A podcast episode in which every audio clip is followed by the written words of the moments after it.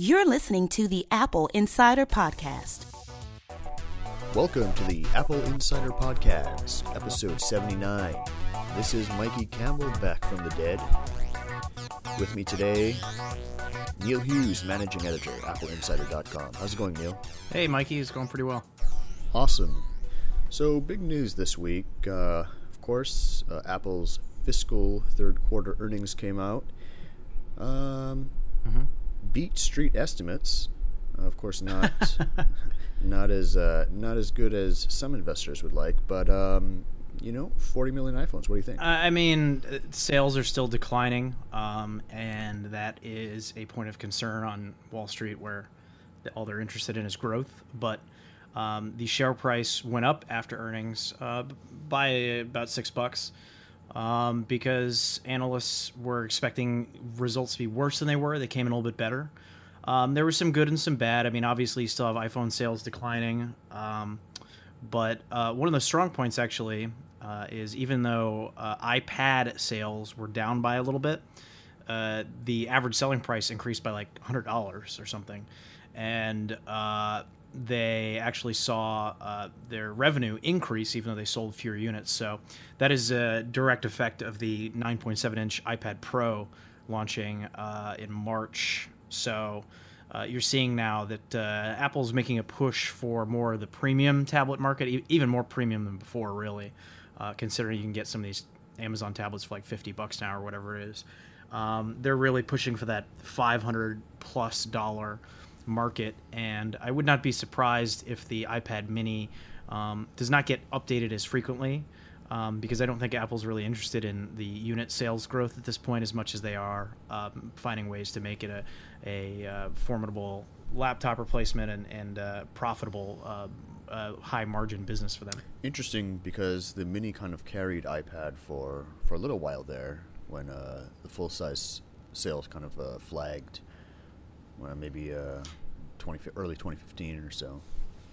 Yeah, I think that um, uh, really the iPad is something where Apple's still trying to figure out what it is. Uh, certainly, the hardware is excellent. The software uh, is lacking in many ways. We, we've talked about that before, where Apple really needs to do more to increase productivity and things on the iPad. But slowly but surely, they're getting there. Uh, that's one of the biggest disappointments I think with the iOS 10 announcement at WWDC is there really wasn't anything specifically for iPad uh, that was announced that was any that was really meaningful. And when you compare that to iOS 9 and all the features that it added for iPad, that really made it uh, feel like a big update for iPad. Uh, one of the rumors that I had read about was that uh, Apple's saving iPad specific stuff for 10.1 and 10.2. Um, it is sometimes frustrating for Apple, for as large as they are, to be such a singularly focused company that they can't, you know, juggle a few things at once. But um, yeah, I'm, I'm, hopeful to see more emphasis on the software front going forward with the iPad. But it's uh, as someone who is a big fan of my iPad Pro, I have the 12.9 inch model. Um, it's good news to see that uh, things are turning around on the business stand front for Apple. Um, and that was really, I think, the, the biggest bright spot for them this last quarter. Yeah, a lot of people are also talking about services growth. I mean, it's been growing uh, fairly consistently over the past few quarters, and I think people are Mhm. just kind of now catching on to the fact that um, that's happening. I mean, it's always been growing. This was a big narrative that Apple pushed earlier in the year when they were forecasting a decline, the first ever decline in iPhones. Uh, this has been the story that they want to tell, and it's an interesting story and it's a good story. Um, but I mean, the amount of money they make on their services is still so minuscule. Um, again, this is all relative because Apple uh, said during this week's call that the size of their services business is growing so fast that it will be the size of a Fortune 100 company next year which is incredible when you think about it. But it also shows the difference between the haves and the have-nots because Apple is such a big company that this services revenue, when compared to what the iPhone does for them, is a drop in the bucket. It, really, Apple's quarterly earnings are all iPhone. That, that's really what it is. The Mac and the iPad, yeah, whatever. But as the iPhone goes, so does Apple. And this quarter was 40.4 million. Are you eating? No. yes. Look, I live a very busy lifestyle. Okay, I eat when I can.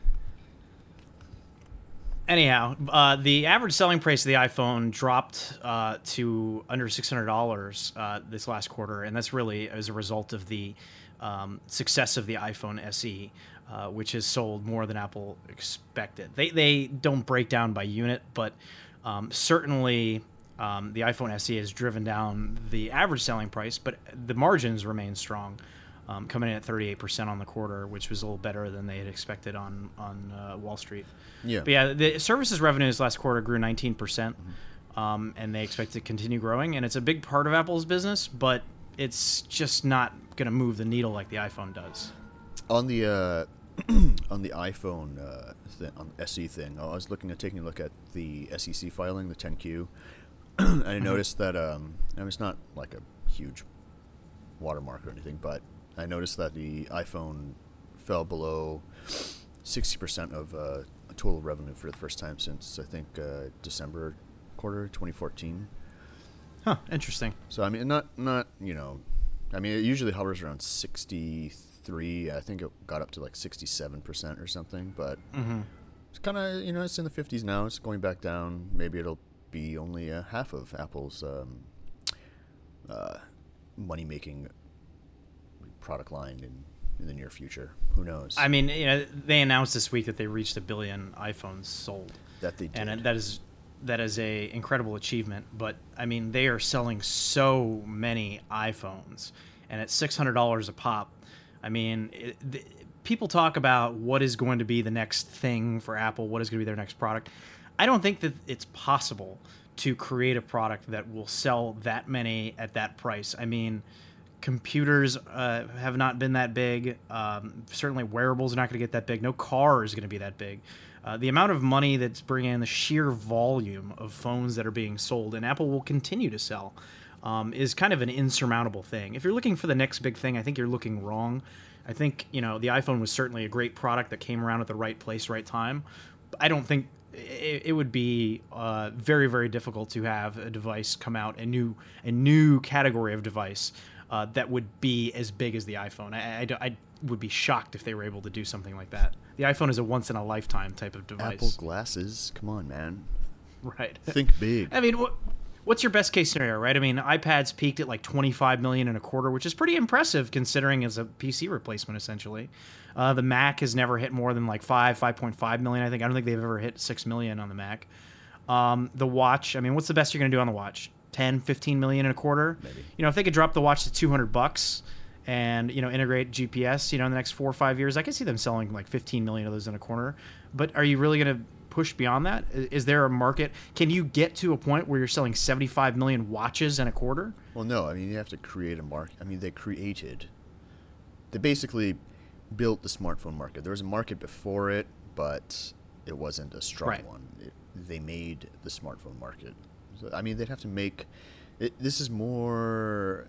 I, investors are kind of thinking about um, disruption, but I think that to get to iPhone levels again, they're going to have to go more towards creation, market creation, and I don't think that there's anything out there. I mean, of course, I sound like the. Uh, I sound like the the people in the early 1900s who said uh, everything that's could be invented has already been invented. but uh, I mean, I don't know. It, uh, the iPhone was based on mobile computing and communications, and I don't know. I don't see anything that can be so uh, widely accepted and you know widely needed right now.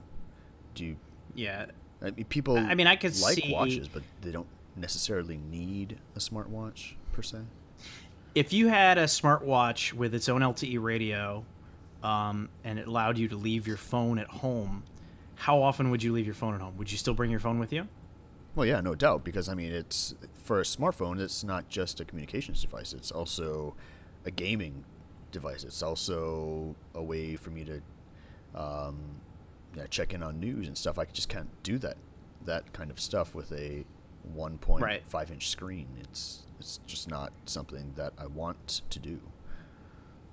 Right, I, I, can see that. You know, if I'm going out with friends or something like that, um, the the biggest thing I think would be the detriment of leaving my phone at home would be losing the camera uh, to take pictures and stuff like that if I'm going to an event or whatever. Um, the texting, of course, you could replace that at least in very basic ways on a watch uh, wearable, um, making phone calls, you know, getting alerts, that kind of stuff. Um, I think there's something liberating about leaving your phone at home, and I'm excited for uh, a potential future where my watch is not something so dependent on the iPhone and kind of something that can stand on its own. You've been watching too much Dick Tracy, my friend. well, you know, I've been thinking about because um, right now I'm running my iPhone 6s with iOS 10 for work purposes, obviously, so I can write about the betas and stuff. And I miss using my iPhone SE, um, but I didn't want to put uh, iOS 10 beta on there because the iPhone SE doesn't have 3D Touch, so I couldn't mm. test out those features for for work purposes. Um, but I've been thinking, you know, because I'll have to get the iPhone 7 when it comes out to review that for work and stuff like that too. And I was thinking it would be nice just to be able to switch between phones, and the watch prevents me from doing that. Uh, you know, if I didn't have the watch, I could just pop out the SIM card. iCloud keeps everything synced between devices and, and apps and all that kind of stuff. Wouldn't really be that big of a deal. But there is no way currently to easily switch your watch from one phone to another. You have to de-pair it from the phone, which then backs it up to the phone. Then you have to pair it with the other phone, and then you lose all the stuff you backed up on the other phone, and it's like crazy. Um, it, that's one of those things I feel like it's kind of like the early days of the iPad, uh, where you needed to connect it to a computer in order to set it up, mm. um, which seems like the dark ages now when you think about it. Um, but I think that's one of those things that uh, in the next couple of years, hopefully they'll be able to address because it would be nice. Like you think about this iPhone 7 Plus coming out is going to have this really cool dual lens camera on it. You know, that's a really cool feature, but I don't want to carry around a giant phone all the time. It would be nice to, if I had a phone that had those capabilities and I could use it on occasion, that would be nice. I, I realize that we're talking about like insane, nerdy, luxury stuff here of owning multiple phones and all that, but you know, I think it's all in best in, in, Apple's best interest to be able to sell devices, more devices. Why not? I mean, you can. Uh, how many? What is? Is there a max to how many uh, watches you can pair with one phone? Because I know they obviously expanded that to beyond one, right? But is there is there a cap on that? I have no idea. I've, I have not tried. Yeah, I don't know. Um, I want but they, to do that. I, I they've guess. made it a lot easier. Um, uh, with WatchOS 3. Um, like, for example, you go on there and it shows your watch with the current face on it, and it has the case design around the outside of it. So you can very, very quickly tell if you have multiple watches which one is which, and then you can switch between them. And that's one of those things where I could see, like, for example, um, let's say that a new watch comes out this year. You're, you already own the stainless steel one, right? Yeah. So let's say a new watch comes out this year and it's got GPS, and you really want that uh, but you want to keep your stainless steel watch because it still works, and maybe you're going out for a nice night wearing a suit or something, and it matches better. Um, I could easily see a scenario where somebody keeps last year's watch and then buys this year's, mm. and they use them for two different purposes. Mm. You might mm. want to get the cheapest model just to get GPS. You might want to keep the stainless steel one because it looks nicer. Um, so yeah, that ability to switch between watches uh, makes sense. Mm. So why not give me the same ability to switch between phones? True. They'd have to do a lot of. Uh, I, I think well, the, for one thing, the watch would have to be much more autonomous, right? They, they'd have to. Yeah. Which is kind of what they're moving to, but very slowly. Um, it's battery and processing power, really. Yeah.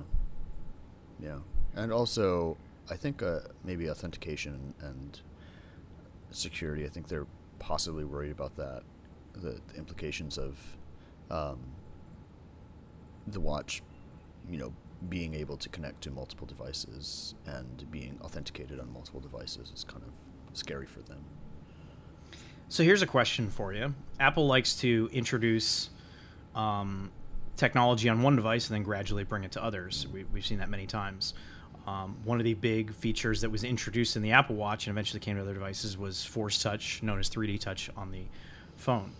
Do you think that the first place that we will get an in screen Touch ID is on the iPhone or on the watch? I would think the more logical thing would be for the watch, obviously, since there's like zero screen real estate. Yeah. Um, but I don't know. I mean, I, it, from what I've seen, uh, as far as you know, other companies and startups and stuff, that technology is is not. I don't know, it's, it's kind of thick. It's not something that mm-hmm. would fit well in a space constrained device like the watch. But theoretically, I would I would probably want it in watch, right? I mean, it's is it their only current device that does not have Touch ID mobile? It is, right? I think so. Um, in terms of Mobile mobile, devices, I mean, unless you want to count an iPod or something. No, no. iPod. They still sell iPod, those? Who needs that? Yeah. So I, it is coming. I, I could I would I would uh, I would think that yeah, I think we heard rumors about it being integrated into the uh, digital digital crown. And There's some space in there, right? I mean, that's kind of dead space. Mm-hmm. Yeah, that would be a very interesting way of doing it. I I think it, because it's so small, Mm-hmm. the scan area of the finger would be tiny. I don't know if that would hurt the accuracy of it. probably. I mean, they could enlarge the the digital crown a little bit, maybe. I don't know. I mean, I think they might get a good read on that uh, from that, or maybe stick it on the side somewhere um, with that ridiculous side button that is finally getting good use now. Yeah, it's so much better with WatchOS 3. It's awesome. Oh God, contacts, contacts, and Apple Pay. two two things. One one pretty useless for me, which is contacts on Apple Watch, and Yeah. Apple Pay. I, well, I, it's not it's not widely available where I live, so um, that that button got little to no use with uh, OS one and OS two. Did you see there was a rumor that we actually passed on, or it wasn't a rumor, it was a patent of uh, adding the digital crown to an iPad? And I was like, what? what? Yeah, no, The they- entire purpose of the digital crown is scrolling and being able to view content. Um, and I do that all the time. If I'm doing something on my watch and I'm reading something or flipping through it, you just instinctively scroll with the crown because it's easier, less movement, and also you aren't obscuring the content.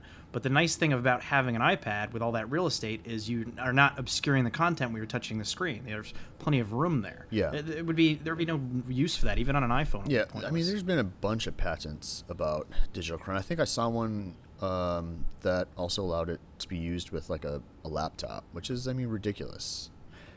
It'd be it, it would be akin to having multiple touchpads on, and, and one that only works in uh, what two dimensions, or one dimension actually. One thing that did come out this week, though, that we've heard a few times that um, it sounds plausible to me, although I will wait to see how it's implemented, is uh, the idea that the home button on this year's iPhone won't move. It'll actually uh, simulate the feeling of a click, much like the Force Touch trackpad does on a MacBook Pro Yeah, I could definitely see and that. And a 12-inch MacBook. I- I could see it, but you would need a very tiny localized motor in the home button Actually, to make it feel like you pressed it. Actually, well, yeah, uh, but I mean, they they did a really good job simulating the, the click with the um, Force Touchpad, right? It's incredible. It's absolutely incredible. yeah. So, um, I, Victor was using this MacBook for a year Yeah. and didn't realize that it didn't click. That's how good it is. that's that's good stuff. But then again, it, I will say though, it is a little um, uh, when you go back to a trackpad that clicks, you can definitely feel the difference. right. if you go back, you're like, oh, this kind of moves, and it, it just feels different. It, it's one of those things where when you move forward to the Force Touch trackpad, you don't really notice it, but when you move back, you notice it. Yeah, it's your brain, man, playing tricks on you. I, I think the Force Touch trackpad is absolutely incredible. I think it's one of the the most ingenious uh, things that Apple has done in in the last five years. Frankly, um, it's very impressive, and I think that if they can uh, get something that works just as well on the home button on an iPhone, I'm all for it. But I remain skeptical until I try it because that's one of those you got to feel it to know it things. And I was very skeptical about the Force Touch trackpad, um, and I'm a big fan, so I have faith in Apple to do it right. But it is a very interesting idea uh, that really paves the way for thinner phones, uh, waterproof phones, and also potentially just getting rid of the home button entirely. Yeah, I don't know if they're gonna get rid of the button anytime soon, but I could just I could see them modifying it. Uh, the Mm-hmm. the assembly itself is is quite big, right? Uh, when Right. everything else in the phone is getting so small. I mean, they're going to get rid of the headphone jack supposedly, um, and that's kind of that's super old technology. Um, and it- and the and the button is kind of the way that Apple implemented it is kind of in a kind of a weird place, right? It's right above the Lightning connector. Uh, mm-hmm. And when you're slimming down phones, there's really no, I mean, you can't really play with. Um, there's not really much leeway in terms of where you can cram components and stuff, especially on the peripheral of a, of a peripheries of a device where they have like speakers and microphones and all that kind of good stuff.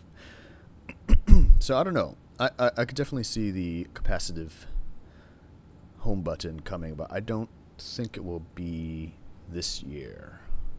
Hmm. Does it feel to you like we have the full picture of what this phone is going to be? I mean, there's no. a story this week saying it's going to be called the iPhone 6 SE. The, the, general consensus is that it won't be called the iPhone 7 because it's not a big enough upgrade. Uh, but it feels like something about this feels like it has a piece missing. I can't put my finger on it. I don't really know what it is. We we know what the phone's going to look like. We have a general idea of what it's going to do, but I it, something just doesn't feel right. Am I wrong there? Yeah, I think it comes down to the sources of uh, of these leaks.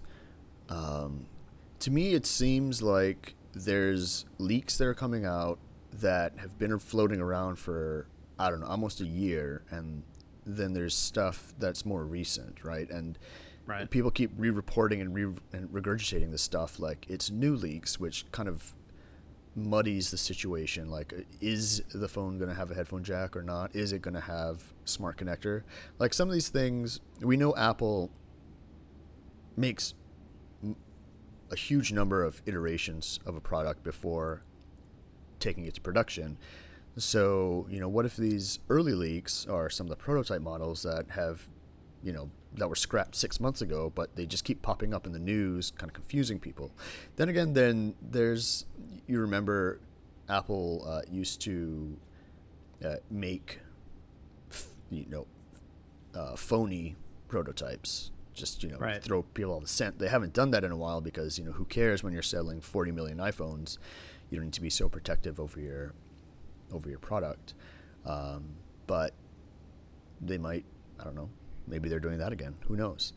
Yeah but I, I do agree. There's there's something that we're not we're not seeing yet, or there's something that Apple has in the works that I just we just don't we can't put a finger on it. I guess exactly what it is. What do you think? I mean, there you know at this point we know the phone's going to look largely the same. It's going to ditch the headphone jack. This this home button rumor is is iffy, but we'll see if it pans out. Um, it's expected it's going to have the same screen technology, same general look, all that kind of stuff. I mean, but there are so many things that they could do either on a software front or in terms of proprietary hardware that we just won't know until they make the announcement. Like, what if, um, and this is obviously uh, extremely wishful thinking, uh, but what if the chip in the next iPhone is some sort of huge breakthrough in terms of battery life? Um, obviously, screen technology is still one of those things that is going to be a hindrance to battery life, but what if they somehow manage to you know squeeze a bigger battery in because they got rid of the headphone jack and all that and essentially double the iphone i mean i don't know if that's the case but that feels like one of those things that we may not even know up until the announcement and the kind of you know uh, little secret they can keep hidden up their sleeve until they start shipping the product yeah it reminds me of when they uh, launched um, 3d touch you know on the 6s mm-hmm. i mean mm-hmm. no one really saw that happen and they integrated like a, a full haptics feedback system into an iPhone, which is not something small. I mean, they, they well, we knew that the phone was going to have 3D touch. We just didn't know what it was going to do. Yeah. Well, I mean, I'm talking about like the haptic system. The uh, what, what do they call it? Not force feedback. Uh, the Taptic engine. Taptic engine. Yeah. So I mean, it's not just like a redesigned vibration motor. It's a it's a complete standalone system that they developed on their own produced on their own. It's not something small. So I mean, you're, you're saying something like that maybe could be in the work, something inside the phone that uh, only um, the producer of that part and I guess late later in the production stage, the whoever's assembling it, Foxconn, uh, would know about. But even if they're assembling it, you know, it may not look that much different or whatever. Um, it, it, it's that marriage of hardware and software that makes Apple unique. We knew that the phone was going to have this Taptic engine and 3D Touch last year, but we didn't really know how Apple was going to implement it or what its value was going to be. Now you can make the argument that a year later we still don't really How know because it's not you. very well used. It, I use it at least once, maybe twice a week. I am using it more in iOS 10, but I still Yeah, uh, do not. I only use iOS 10 because it forces me to. I do not use it um, for the multitasking thing. I never got used to that swiping from the left side and pressing. Um, I still double tap the home button for multitasking. Well, it, it's not um, it's not a consistent experience. Like you might do Right. it once, but the, the next time you do it, it you'll Right. s- I don't know scroll back in Safari or something. it's not uh, it's not well implemented like its other um, its other uses. Uh, like, like on the app stuff, the app shortcuts, I guess would be useful, but uh, it basically is just like an app launcher, right? It doesn't really do anything. You need to go into the app itself, then, you know, Well, with iOS 10 now you get widgets, so yay widgets. so the same widgets that show up on the lock screen you can get from an app by just for, uh, force pressing 3D touching on it.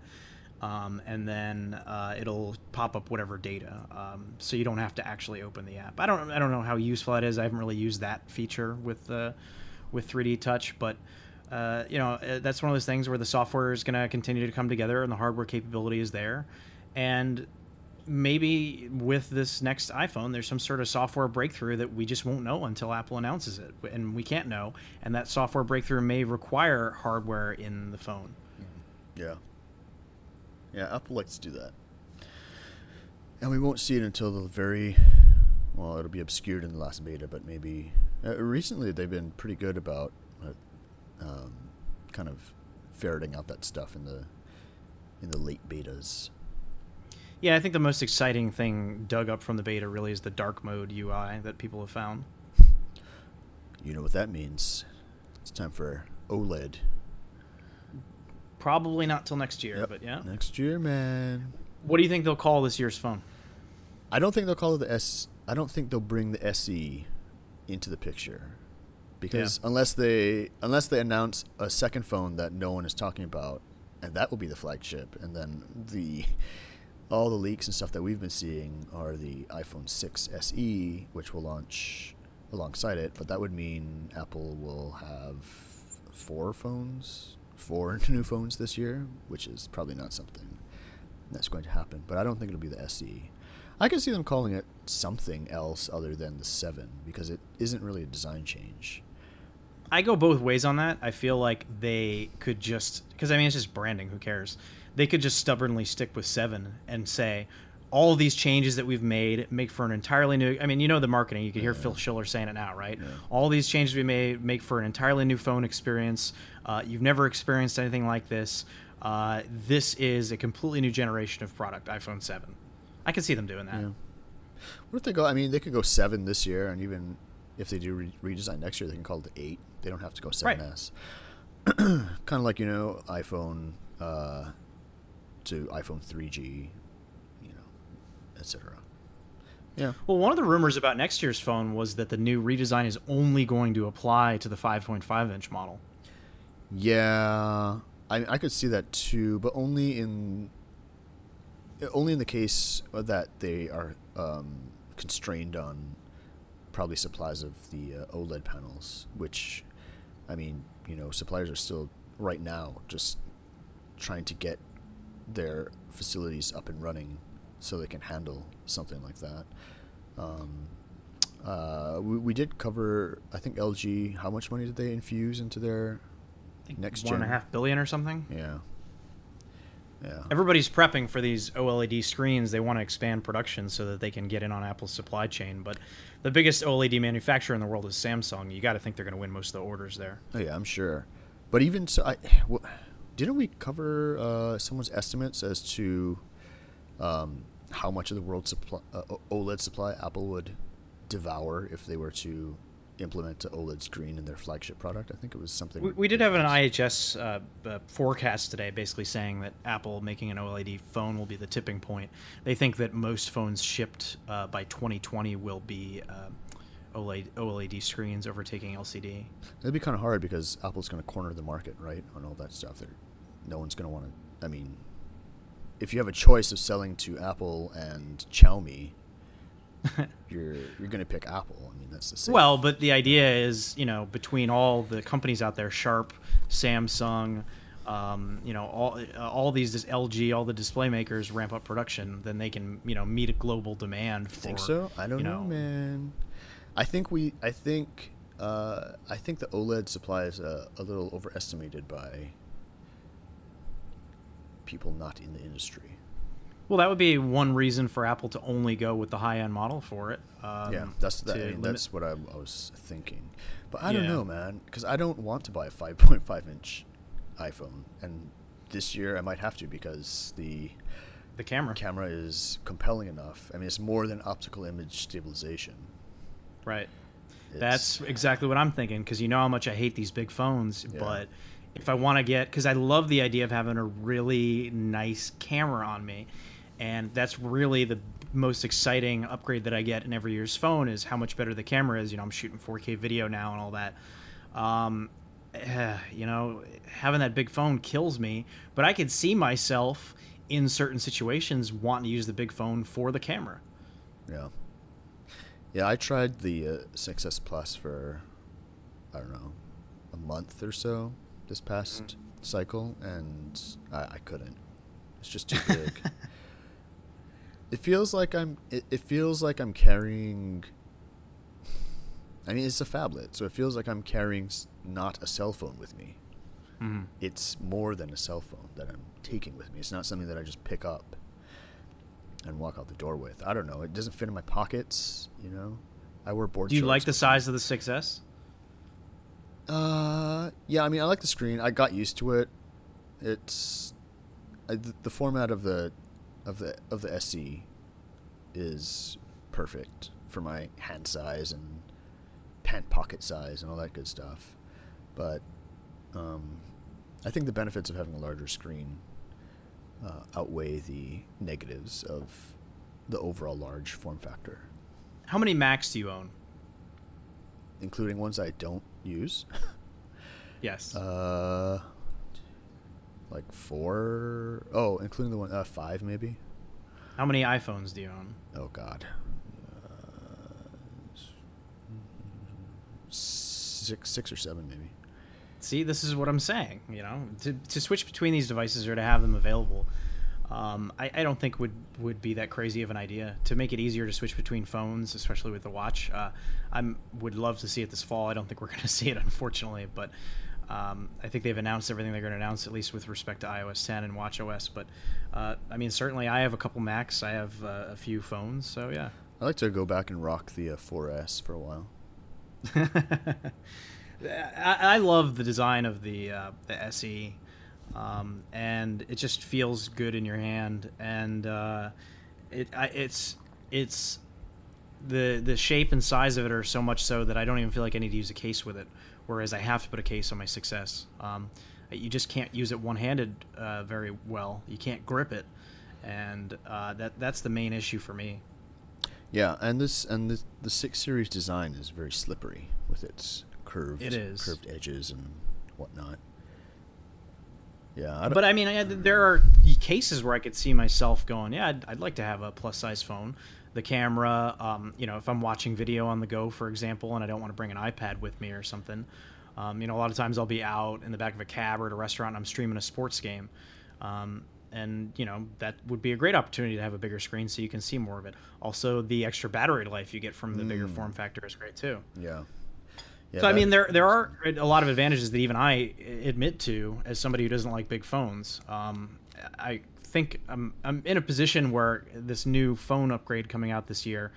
Uh, you know, I, I if I'm just getting this, if it's if everything that we've heard rumored thus far is all that it is, and that's it, I'll probably just return the phone after I re- review it. I don't really see a need to keep that, but I hate to say stuff like that because I don't know and nothing's been announced, and it's just so presumptive and stupid to say that. Never know, man. The uh, the new camera might be so incredible.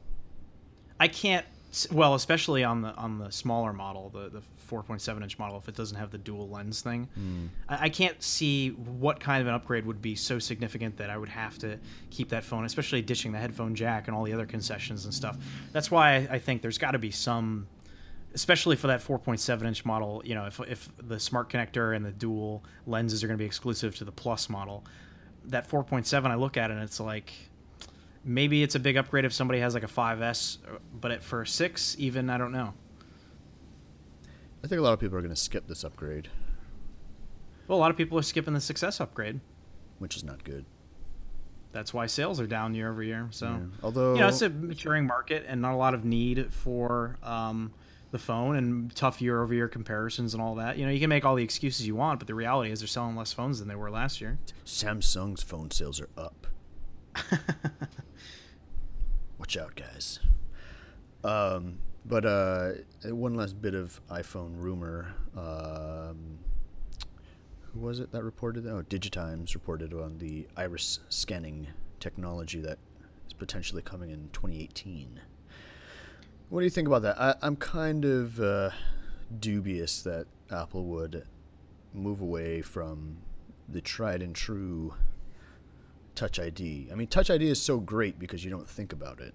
It's not something that it's not like the old fingerprint sensors that you swipe. It's a unconscious decision that you make when you turn on your phone. You just you turn it on and you're authenticating at the same time. Um, iris recognition is not at that level yet. You would have to probably hold your phone up to your face. I mean, they, they they've made purchases about um, you know face recognition companies and stuff that could help in this area, but I don't think it's there yet. What do you think? I mean, uh, the technology isn't there yet, but until somebody m- takes it there, you know, I mean, you could always say that. I, I feel like um, th- I like this rumor, um, and the reason I like it is because I don't think it has to replace Touch ID. I think it can be in tandem with it. Um, for example, there might be situations where it can't see your face or your eye, and, and you want to just use the the f- fingerprint sensor. But vice versa, there could be times where, for example, you're wearing gloves. Um, anybody who lives anywhere that gets a cold winter knows that it's a big pain in the butt. You're walking down the street, you want to use your phone, you got to take off your gloves, your hands are freezing, blah blah blah.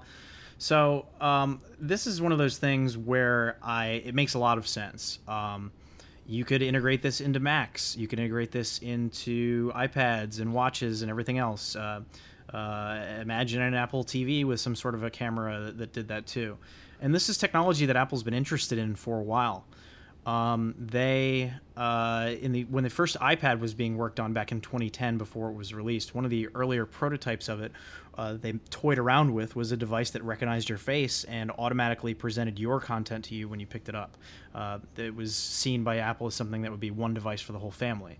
Uh, as you said, the technology was not there, and so they ended up just not doing it. But they continue to be interested in that future and that idea, and that is why they've purchased these facial recognition companies and that sort of stuff. Um, and they uh, presumably behind the scenes are still working toward that. So I think some sort of facial iris, whatever secure recognition is an inevitability. Whether it comes out two years from now, five years from now, ten years from now, you know, we will see. Uh, but I don't think that it necessarily has to replace Touch ID. I think it can be used in tandem with it um, and make for a very compelling and convenient uh, use case. How long until we get the stories about your phone is watching you? I mean, don't we already have them? Well, I mean, even even more so. We don't really see that much about Apple. I mean, uh, they're so high on the high horse with their uh, with their customer privacy stuff. Uh, we don't really. I mean, you can get a, a Samsung phones now and stuff that'll unlock with your face. That, that's Yeah. like one of those features of Android. I think actually it's built into the operating system, but it's not terribly secure. Yeah. Also, I'm not really sure. I know that everyone's iris is unique, but how? What kind of resolution do you need to see the differences? I feel like it would, you know, the, the regular cameras on an, an iPhone probably won't be able to discern those minor, minor differences. Well, and and potentially you could have, uh, you know, one of the rumors about next year's phone is that the OLED screen is going, the screen is going to hide the camera, the FaceTime camera behind it. Um, you could, in theory, have more complex camera arrays included in the phone. Um, you know, because for aesthetic purposes, you may not want that now, but uh, if they could hide it behind the screen and have small enough components, potentially they could do something like that. Yeah, the per pixel uh, technology of OLED really opens the door to whole bunch of new uh, possibilities. I remember there was a uh, there was a patent that Apple had. I think it was like a I think the pixels in the display also doubled as um, light sensors, which were you know basically cameras. So it had like all these. The screen itself was a camera. It wasn't. It didn't hide a camera. Every pixel in the display was part of the camera. So it was. That's awesome. It's kind yeah. of like blowing up the, the um, like a, like a CMOS sensor to the scale of, like a 5.5 inch display. So I could see that. That'd be that'd be interesting.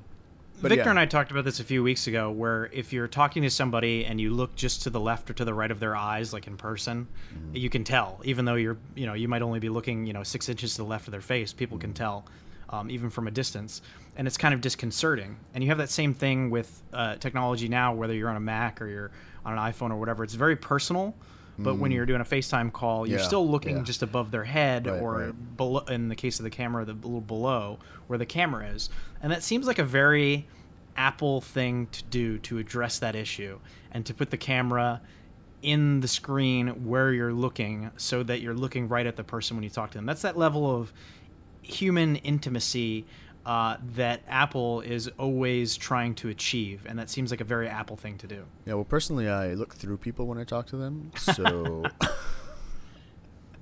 yeah, no, but yeah, I, I, see what you're saying. It's uh, it's definitely it's definitely something they would want. To, it's uh, yeah, not just for an aesthetic reason, for mm-hmm. a communication reason, for they want that connection, man. Yeah, definitely. That's something I could see them doing, and I, and I would not be surprised uh, it, the rumor is it'll be in next year's phone, and that would not surprise me at all. Shifting gears, no pun intended, pun intended, to uh, Apple Car.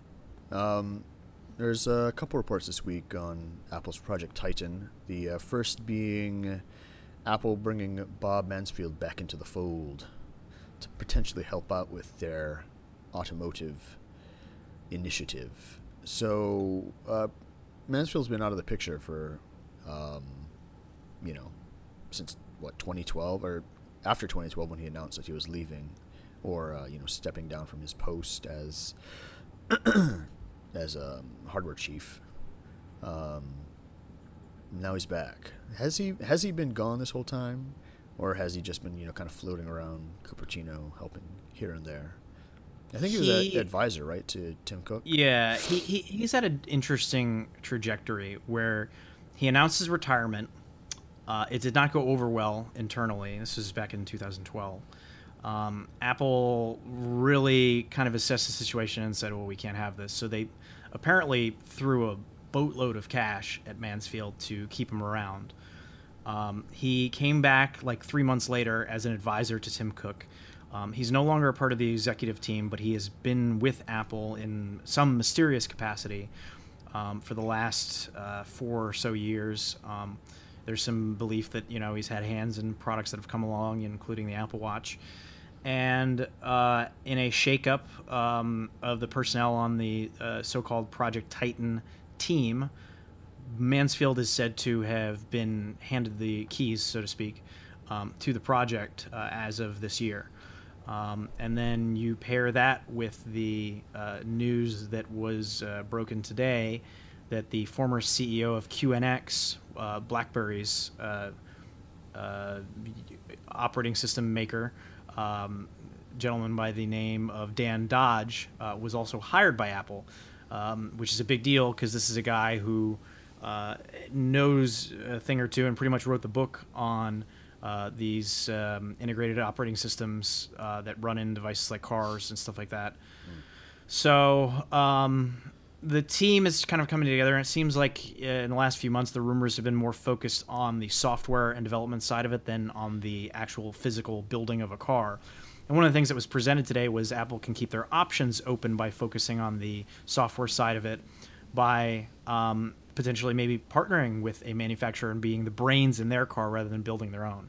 I believe the expectation is Apple wants to own the whole kit and uh, will uh, want to build the car as well, but that's a very uh, difficult thing to do considering the cost that has to go into it and the uh, decades of experience that automakers have that Apple would have to be would have to catch up on.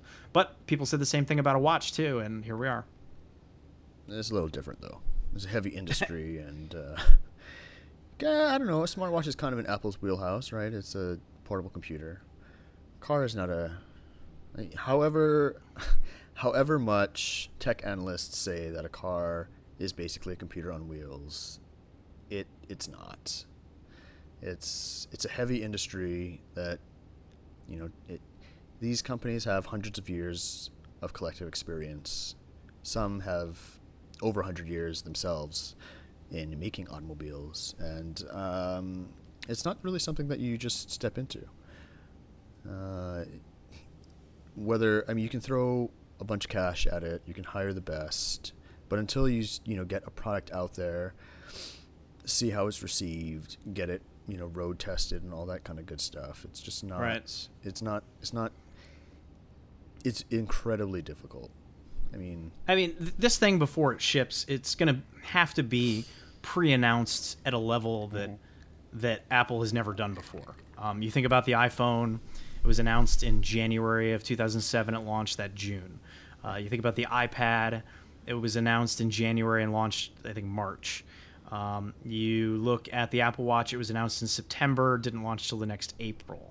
Right. Uh, you're with a product like this to have it, as you said, road tested, to have the certifications, to have the. I mean, you're talking about a self-driving vehicle. This isn't something you can just throw on the road. There's permits and all kinds of extensive testing that have to be done and that can't be done, you know, hidden in a van, a mapping van or something. Yeah. This is something that is going to have to be uh, pre-announced, potentially years in advance, uh, in order to get all the proper permitting and stuff to get to market. I believe. Right, and also, uh, I think it's uh, people vastly underestimate the work that goes into a car. It's not just an engine and you know uh, a drivetrain I mean, these things these things are platforms that a lot of companies use for 20 or more years on the on the same car. They change the skin of it, but the underlying mechanics are are largely the same. Like you know, uh, Ford's uh, you know Fox platform. They've used they used that. They no longer use it, but they used it. Um, you know, for I don't know how many years, 20 years. These things are huge investments, and they take not only years of um, you know aftermarket tweaking and stuff, but uh, you know they, they work on these things for decades and then they launch the platform and then they use it for another couple decades. And it's not something that you just cycle every year. Well, let me play devil's Tesla's advocate here. Yeah. When, when, you when you're reviewing a car, testing a car, driving a car, reading about a car, whatever, what do people talk about? They talk about the handling. Ugh. They talk about the, um, the the smoothness of the ride. They talk about uh, you know the acceleration. This, um, is, this is the zero to sixty argument that I. Oh God. Like, but the, but that's a big deal. You know, the, the, how does the car feel when it, when it's accelerating, when it's braking, when it's turning?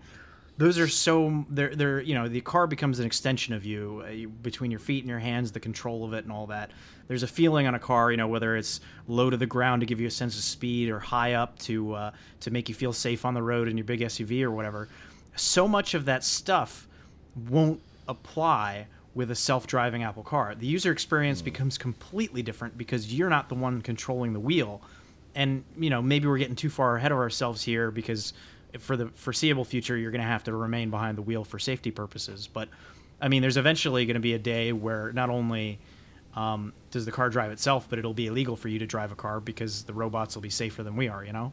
Yeah. Um, but I think that that is a big part of it that that existing car companies um, maybe don't have the expertise that Apple has in terms of a user experience um, and an area where they could potentially uh, shake up the market in big ways.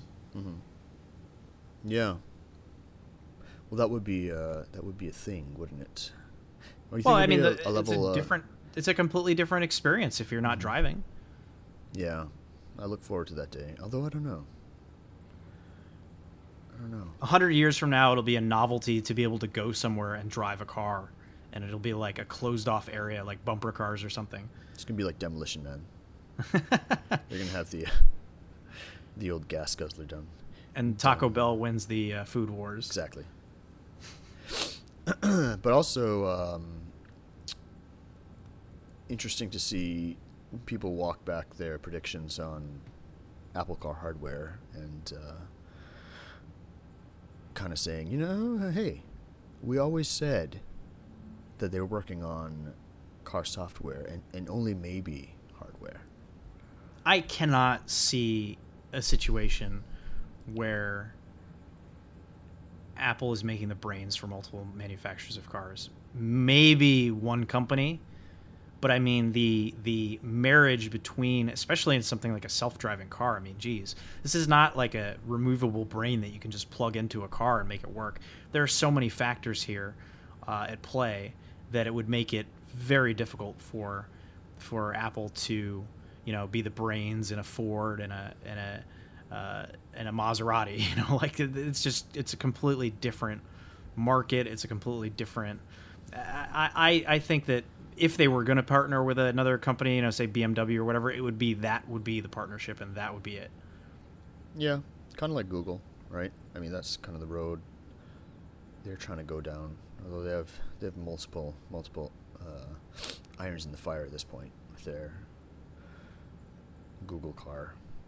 But yeah, the, the, the partnership doesn't make a lot of sense for many reasons. But as as you said, just the hundreds of years of collective experience of automobile making that Apple does not have. Um, that and going beyond the things we were talking about in terms of the experience, but the actual functionality and and uh, reliability of the vehicle. I mean, you know, modern cars are pretty great in terms of how infrequently they break down and how infrequently you blow a tire, but it still does happen. That is most definitely true. Well, that about wraps it up for this week. Um, that was episode 79 of the AppleInsider Podcast. Again, with me this week was Neil Hughes, managing editor. You can find him at appleinsider.com and follow his ramblings on Twitter at This Is Neil. I'm Mikey Campbell. I can also be found on appleinsider.com. As for Twitter, you can find me at Mikey Campbell81. Have a good one.